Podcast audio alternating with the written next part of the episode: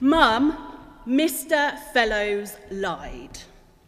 These are my words as a five year old little girl about her first primary school teacher. Mum, Mr. Fellows lied.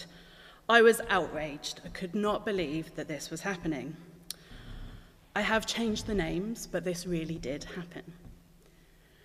My mum, who probably thought that is ridiculous, but never mind, we'll roll with it, which I think quite a lot of parents say quite a lot of the time, said, Well, darling, what makes you say that? What did Mr. Fellows say?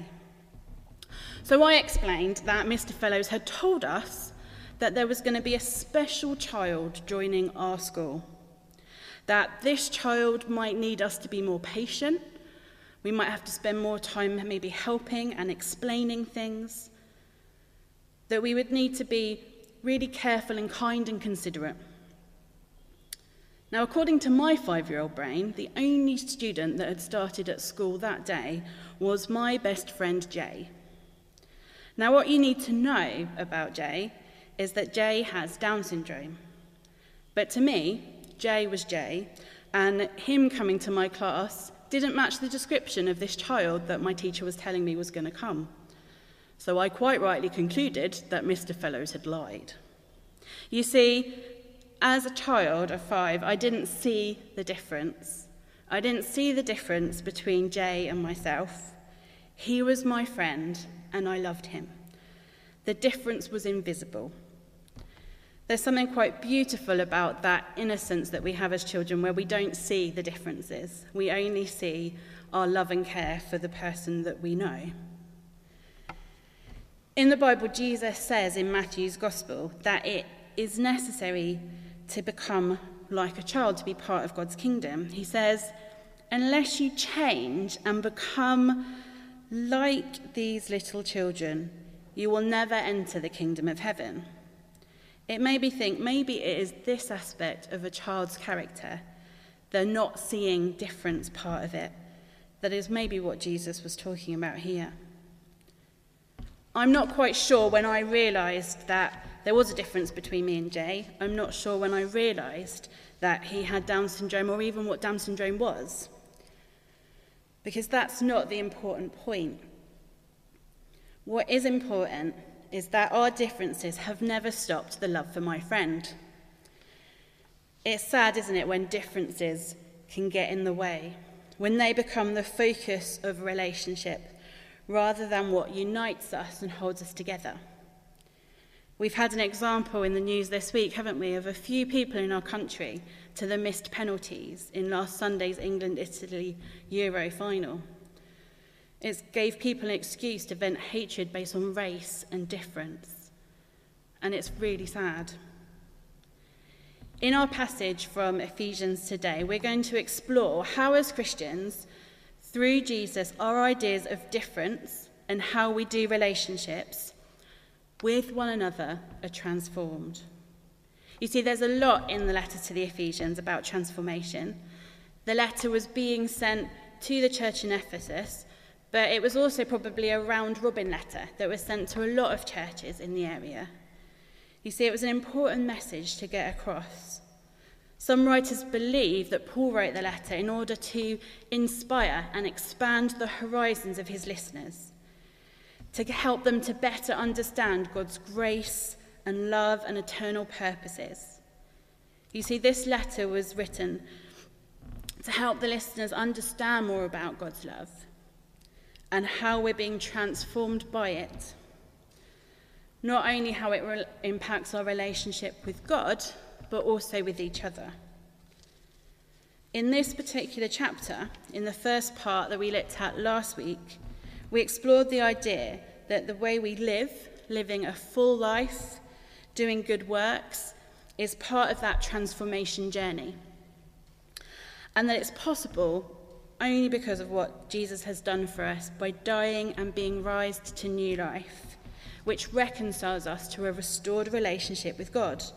And we were questioned, weren't we? Are we dead or alive? Are we being transformed into fully alive people that want to live for Jesus in everything that we do? And in today's passage, that idea of transformation continues. You see, in the second half of chapter 2, Paul digs further into that transformation process. And he explores how belief in Jesus and following him doesn't just transform our relationship with God, but it also transforms our relationship with one another. It challenges listeners then and us now to think about who we are as believers in Jesus. How do we want our relationships to demonstrate our love for Him? What differences can divide us, and what can we do to avoid that? And what does how we relate to each other say to the community around us? These are some of the questions I want us to think about and reflect in our sermon this morning, to think about what might God be saying to us about this. So, as I've said, the letter was written to the church in Ephesus, but probably was heard by other churches too. And Paul, in the beginning of these verses from verse 11 and 12, is talking to the Gentile believers. He's saying to them and reminding them about who they were before, before Jesus, reminding them again. He says in verse 12, You were without Christ, they were aliens, foreigners, not recipients of God's promises to the Jewish people, which we can read about in the Old Testament but now, in verse 13, Paul says to them, But now it's all changed. You've been brought near by the blood of Christ. Paul goes on to say why that's significant to the Gentiles that they're no longer aliens separate to the people of God, that Jesus' action of dying on the cross has brought the Jewish believers and the Gentile believers together into one family. He describes Jesus in these verses in verse 14 as our peace, making both groups into one. It talks about in that verse breaks down dividing walls, reconciles both groups to God in one body or one household, depending on the translation you read, and puts to death hostility between the two, so that in verse 18 we read, so that through Jesus, both Gentile and Jewish believer would by one Spirit have access to God the Father. You see, at the time of this letter, there were in some cases two distinct groups. You had sort of the Jewish believers who had been circumcised to mark them as the chosen people of God. And then you had the pagan Gentile believers, who were the uncircumcised. And there were some people that liked that division, that separation. You see, in Jewish law, Gentiles were seen as unclean. For a Jew to mix with a Gentile would have made them unclean too. To make sure they never mixed together, even the temple in Jerusalem had a physical dividing wall that separated the inner courts, where the Jewish believers would worship, from the Gentile, the court of the Gentiles. There was a physical barrier separating them. They were kept separate. So it could be said that there was a bit of a history between these two groups historically. And now you've got Jews and Gentiles coming to know Jesus and love Jesus. You see, there was still a sense at this time when Paul wrote this letter that some people felt that the Gentile believers were a less than. They weren't full members of the church. And though many thought the Gentile believers had to become, and sorry, my words came out of my mouth before I thought about it. Many thought that the Gentile believers had to become Jewish by becoming circumcised in order to be fully paid up members. So there was that idea and that sense of separateness. But it's clear that in this letter, Paul is saying that that's not how they should be. That's not how their relationship should be. He explains that Jesus' death and resurrection, his blood, his work of reconciliation, means that there aren't two types of believer, the Jewish believer and the Gentile believer, but both have equal status that Jesus, the Prince of Peace, bringer of peace, has made the two into one. Jesus brought up this point in another part of the Bible when he describes himself as the Good Shepherd in John's Gospel, chapter 10.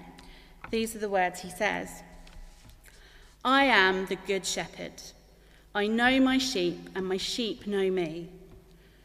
Just as the Father knows me, and I know the Father, and I lay down my life for the sheep. I have other sheep that are not of this sheep pen. I must bring them also. They too will listen to my voice, and there shall be one flock and one shepherd.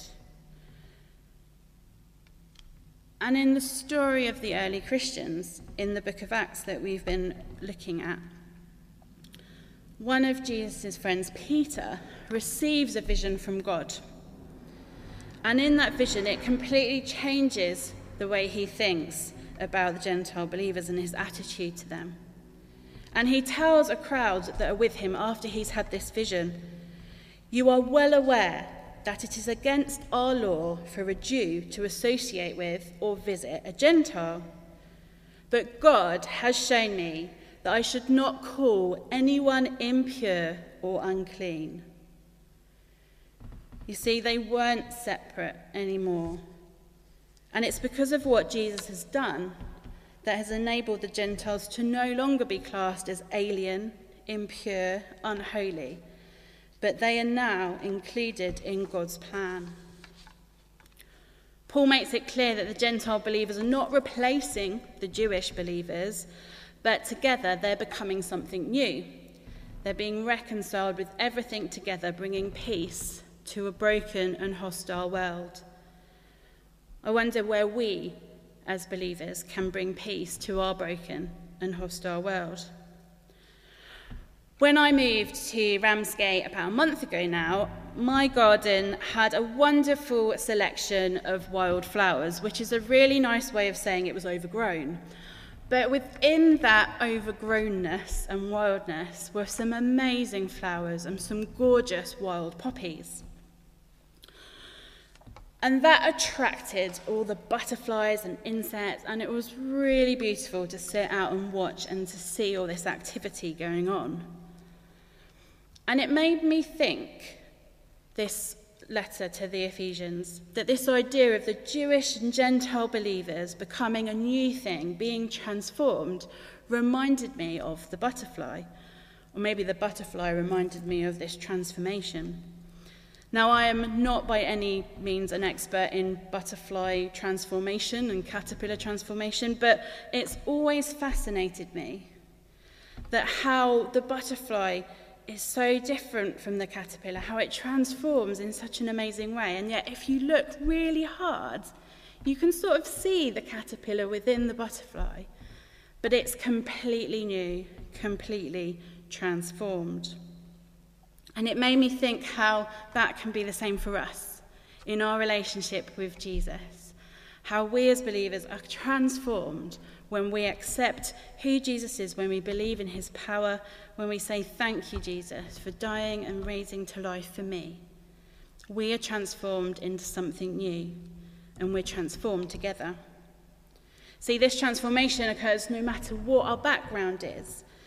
See, in this in the passage, both Jewish and Gentile believers were being transformed together into something new, and all of us, Christians, are united together because of what Jesus has done for all of us. And that is the central thing that we have in common. The thing that unites us and should be our focus rather than our differences. Paul doesn't use the image of a butterfly in this passage, but he uses the image of a temple. In verses 19 to 22, he says these words that yes, they are being transformed into a temple worthy of God dwelling in their hearts, built on the foundation of the apostles and prophets which is why it's really important that we know both our Old Testament and New Testament in the Bible because it gives us that background and that foundation of our faith. And so, being built on that foundation, we're then drawn together because of Jesus, the cornerstone, the thing that holds us all together. No matter what our background. This is for Gentile and Jewish alike. You see, our background is not what matters. Where we grew up isn't what matters. Where we were educated, if we were educated, none of that matters. But it's how we live now that does as we're being transformed. And this transformation is ongoing. As Christians, God lives in each of us through his Holy Spirit within our hearts, and it allows God to be present in each situation that we encounter. As individuals, as a church, as Christians living in the same town, as the worldwide church, even, we, how we live shows something to the world, gives a glimpse of Jesus. And it isn't just how we live by what we do, but how we live by how we live and show and love care for each other. Chapter 3 will go on and talk a little bit more about this image of temple and being grown together.